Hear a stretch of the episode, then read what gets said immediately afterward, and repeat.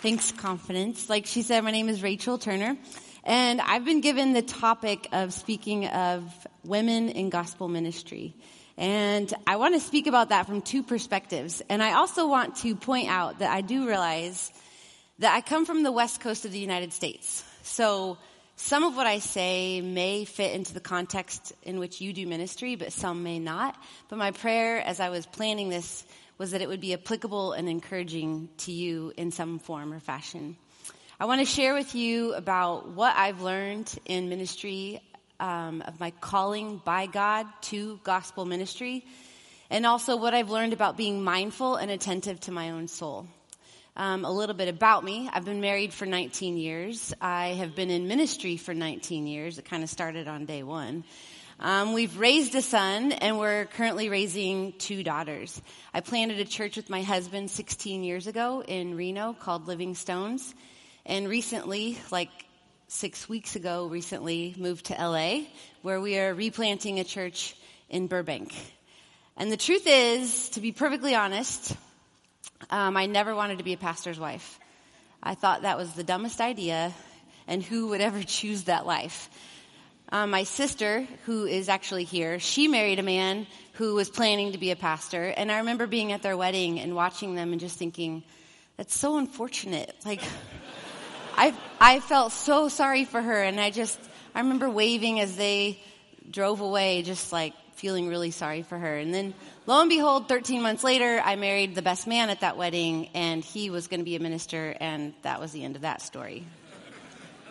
But over the years, I've learned my specific calling to gospel ministry and truly learned to love my life in ministry, and I wouldn't have it any other way. Women in gospel ministry could be technically called female gospel ministers. They would be women in children's worship and women's ministry, Bible study teachers, missionaries, women who serve at the church. And a small group within that group are pastors' wives um, I want to thank all the women in the room. I want to thank all of the women who are in gospel ministry. Thank you for your faithfulness to the truth, and thank you for your devotion to the body of Christ.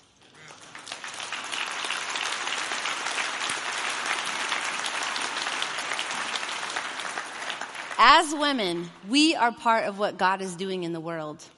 Lives are changing because of the planting of churches that preach the gospel. We aren't planting just any churches, we're planting biblically faithful, gospel centered churches. And I want to share my journey of being in gospel ministry for the last 19 years. Most of what I say, because it's been my personal experience, is going to directly relate to pastors or church planters' wives. But I want to recognize that not every woman in the room is a pastor's wife. So I'm hoping that part of what I say will also apply to all women in gospel ministry. Pastors' wives have uh, frequently asked me, if our husbands are called, does that mean we are called too? And I would say yes and no. Our husbands, as pastors, are called to an office of the church where there's a job description, like a real list for them to follow. And thanks be to God, there is no job description for pastor's wife. There's nothing in scripture that says we have to be hospitable, we have to um, make the best casserole, none of that. But I would say that we are called. Just because our husbands are called, it's not like our husbands were called to ministry, then he married us, and God's like, okay, well, she can come. I'll figure out something for her. That's not it. We are called to gospel ministry through scripture, just not technically an office of the church. We have a unique calling and a unique purpose that God has given us. And I've learned a lot about this calling. I've learned that my truest and purest calling is child of God. I've also learned that I'm called to love God. It also says clearly in scripture that I'm called to love and serve my family. My primary ministry is my family. I found though that seasons of need differ in the church and in the home. When we planted Living Stone 16 years ago, um, I did everything but preach, really. I mean, I organized the volunteers, the temperature in the room, I organized the snacks, the coffee, sometimes sang, and I was pretty much the executive pastor, just without the title or the cash. there was a time when I had small kids. So the need of the home was a little bit higher. I didn't do all those things, but I led a Bible study. Then there was a six year period where I didn't lead a Bible study. I didn't lead a ministry. I simply functioned as a member of the church. And I want to say to pastors' wives that that is okay. You don't have to do what other people are expecting you to do. Your ministry, your primary ministry is your family.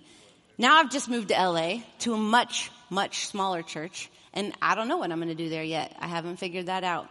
But I love what Paul Tripp says about this concept, and it's pretty profound and a little pointed.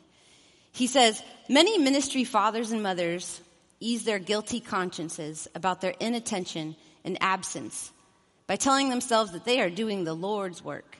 So they accept another missions trip, ministry move, or another evening meeting thinking that their values are solidly biblical when they are consistently neglecting a significant part of what God has called them to.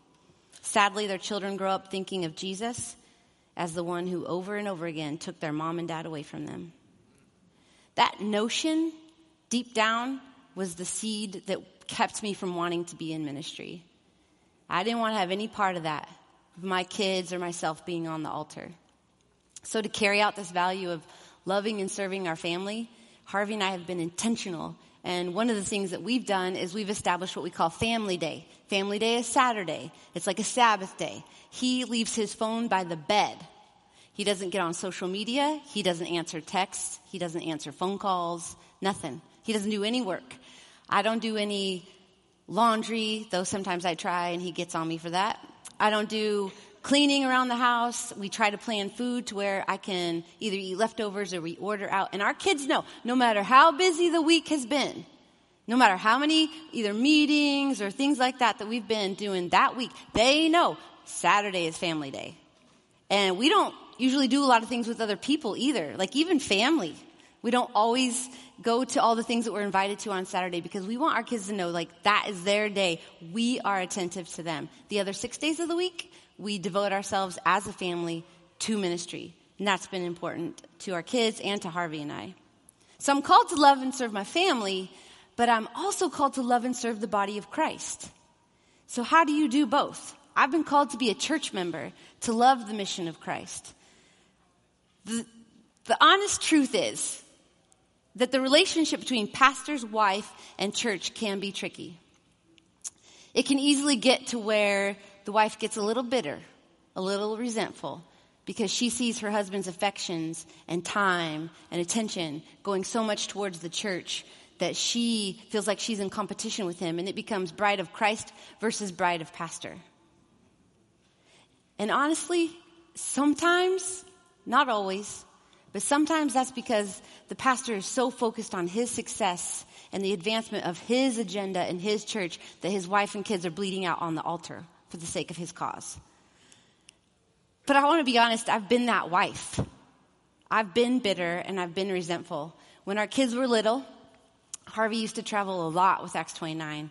And I'll never forget one night, he was leaving the next day to go on some trip. I don't know where it was to.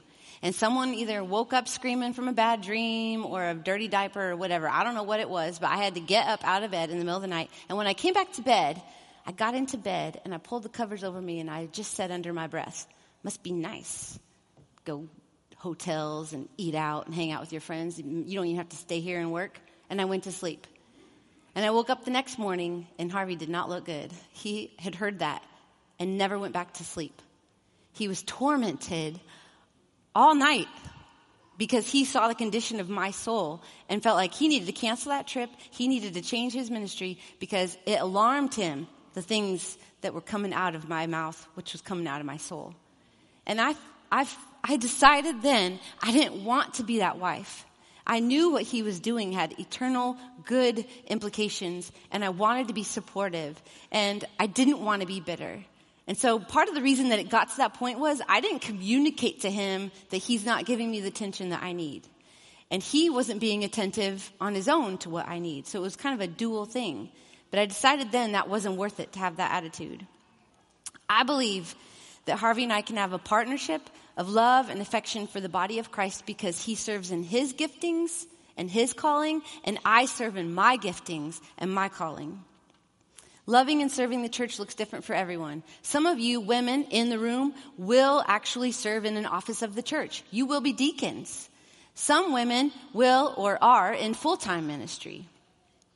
So much of the church rests on the leadership and the commitment of women to the degree that if women did not serve in the capacity that they do, the church, many churches in Acts 29 would function at half the capacity without the women. And I say that, I need y'all to know, especially the men that are getting a little uncomfortable in the room, like I am complementarian. I believe that men, qualified men, are called to the office of elder. I believe that. So don't get your clergy collar in a wad. I'm just saying that God created man and woman in the image of God. He created them. And it wasn't just like all man had the image and then the wife can just be there. It's like he got some and she got some. And if you have a man, all men in leadership, you are only representing half of the image of God. It requires both to show and manifest the beauty of Christ. I'm called to care for my family. I'm called to care for the church. But I found out the hard way that if I don't take care of my soul and be mindful of my soul, I can't do either. If I dig in and just start serving and keep going with my family, with the church, and I don't take care of my soul, I get to a bad, unhealthy place. How do I care for my soul? I've learned to be in prayer, to be mindful of my need for Christ. And as a mom, you know, you can't always get up before everybody else and spend two hours in prayer. Sometimes that's praying while you do the dishes, while you're doing the laundry. Maybe you get a time in the car by yourself with no kids who talk all the time and you can turn your radio off and pray then. I care for my soul by being in the Word. It's not always opening it because I don't always have time to sit down and read the Bible. But you can put it in your ear and listen to it read to you while you do things. It's important to me to care for my soul to be in worship, sitting in the church, listening to the Word being preached, taking the bread and the wine and reminded of the power of the resurrection. That feeds my soul. I need that. To care for my soul, I have to be honest with myself and with my husband. It's been a struggle for me, but crucial to admit that I have needs. Because I'd like to pretend like I don't need anybody or anything. I can just do it all on my own, and you can take care of other things because you don't need to take care of me. And in the past, I've actually believed that I can't unload my struggles or my issues on my husband because I saw the weight that he carried bearing the burden of the church, and I didn't feel like as a pastor's wife, I could add to that. So then I get all mad and bitter because he doesn't care about what's going on with me. But really what happened is he doesn't know what's going on with me because I never told him what's going on with me. I have to be honest with myself and honest with my husband. When I vocalize my needs, I'm free to admit them that I actually have needs. And one need, one huge need that I have is rest. I need rest to care for my soul. There's an acceptance of grace in rest. Because when you're resting, you're acknowledging and believing that your value, my value, doesn't come from anything that I'm doing. I'm simply accepted and loved by God just because of the work of Christ. There's an acceptance of grace in that. And can I just say this, ladies? Sometimes the most spiritual thing you can do is take a nap. We need the rest. One of the most freeing concepts for me is to create space to do what I enjoy. And a freeing concept to me as a female gospel minister is that I can do what I'm called to do, not what I'm compelled to do or what other people expect me to do. I lived for many years bound to expectations of other people, obligations, and it was miserable. And I discovered a true freedom and power in being myself, doing what I enjoy, serving in my giftings and my calling. And I was able to be myself when I began to know myself and declare myself. It's been helpful to me through all this figuring life out ministry. It's been helpful to me to submit to headship, to submit to the headship of my husband, the leadership of him, but also not every woman in this room is married to a man in ministry or married at all. But we've been given men as a headship and as a pastor and a shepherd, and responding to them, responding to my husband has been incredibly helpful. And I just want to give a shout out to the men in the room. If you are a husband of a woman in ministry, if you're a pastor and you have a pastor's wife, I get it. We're complicated. Like, we're incredibly complex. We don't expect you to understand that. But I just want to like maybe give you some insights of like how Harvey has loved me well and maybe throw you a bone and help you out a little bit. Harvey's been mindful of my walk, my relationship with Christ, the condition of my soul. And uh, he took it very seriously when we got married. And he figured out really quickly that leading me by the law wasn't effective. So we get married. We were really young. He was really young. I was really young. And we would go to bed. And we would go to bed and he would come to bed with the Bible. And I was, that was weird. And we lay there and he'd want to like take the Bible and lay next to me and read a scripture and then pray. And it wasn't like a quick, like going to sleep prayer. It was like a 21 year old Calvinist prayer. like really long. And I fell asleep. I would always fall asleep. And I, and I'm the kind of person I hit the pillow, I'm out. I'm not, I'm like snoring right away. And he would get so mad. He, he'd wake me up and be like, how can you disrespect the word of the Lord? We're praying to the creator of the universe who's holding your body together right now and you're sleeping. Didn't work. But we figured out, well, some of you, some women in the room, that might just make your little heart pitter patter, like to think your husband going to bed with the word with you. That's great. If that works for you, that's great. That did not work for me. What works for us is we talk about scriptures together. We read books together. One in particular that I'm really, really proud of myself for reading and finishing. My new favorite author, Fleming Rutledge, who is a woman, by the way, who wrote a book about this big called The Crucifixion. And that book stirred so many godly, soul stirring, affection stirring conversations with my husband about the cross of Christ. And it was beautiful. Harvey's been aware of my need to be in worship when I could have been easily busy out doing other things. He's encouraged me by acknowledging my needs and giving me the permission to say I need something. Sometimes I feel like he can see that I'm going crazy before I know I'm going crazy. Harvey vocalizes appreciation. I know I'm significant. I know that I'm loved because he tells me that I'm loved and that I'm significant. Together, Harvey and I have recognized, and this is probably the, the biggest piece of him loving me well and, and taking seriously his headship role. We've recognized the common loneliness of pastors' wives. Through the last 19 years, I've had a deep need for camaraderie, but it's not been guaranteed or easy. Loneliness is a struggle that lead pastors' wives sometimes have a hard time admitting. And other pastors' wives and other women in ministry have a hard time understanding it. It's hard to navigate. In my experience, it's been hard to navigate friendships with elder wives, especially when their husband works for your husband. It gets difficult and tricky. Friendships with church members can be tricky because they will always look at me through the lens of pastor's wife, and that holds a lot of expectation with it, and there's wisdom in recognizing that. I haven't always had a trusted friend. Some pastors' wives have it. Thanks be to God. Some don't.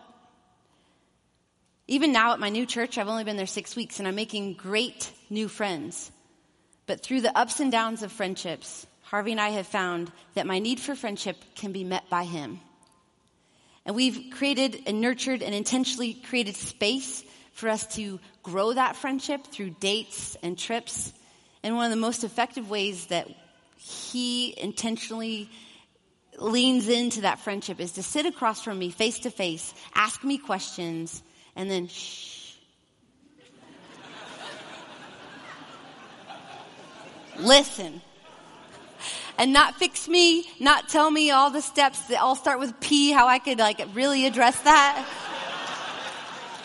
he asks me questions and he listens. Are we called? Yeah, we are. Are we able? No, not without Christ. None of us have a personal storehouse of wisdom, forgiveness, humility, grace to be in ministry at all. We must have a knowledge of our deep reliance on the power of the resurrected Lord for gospel ministry.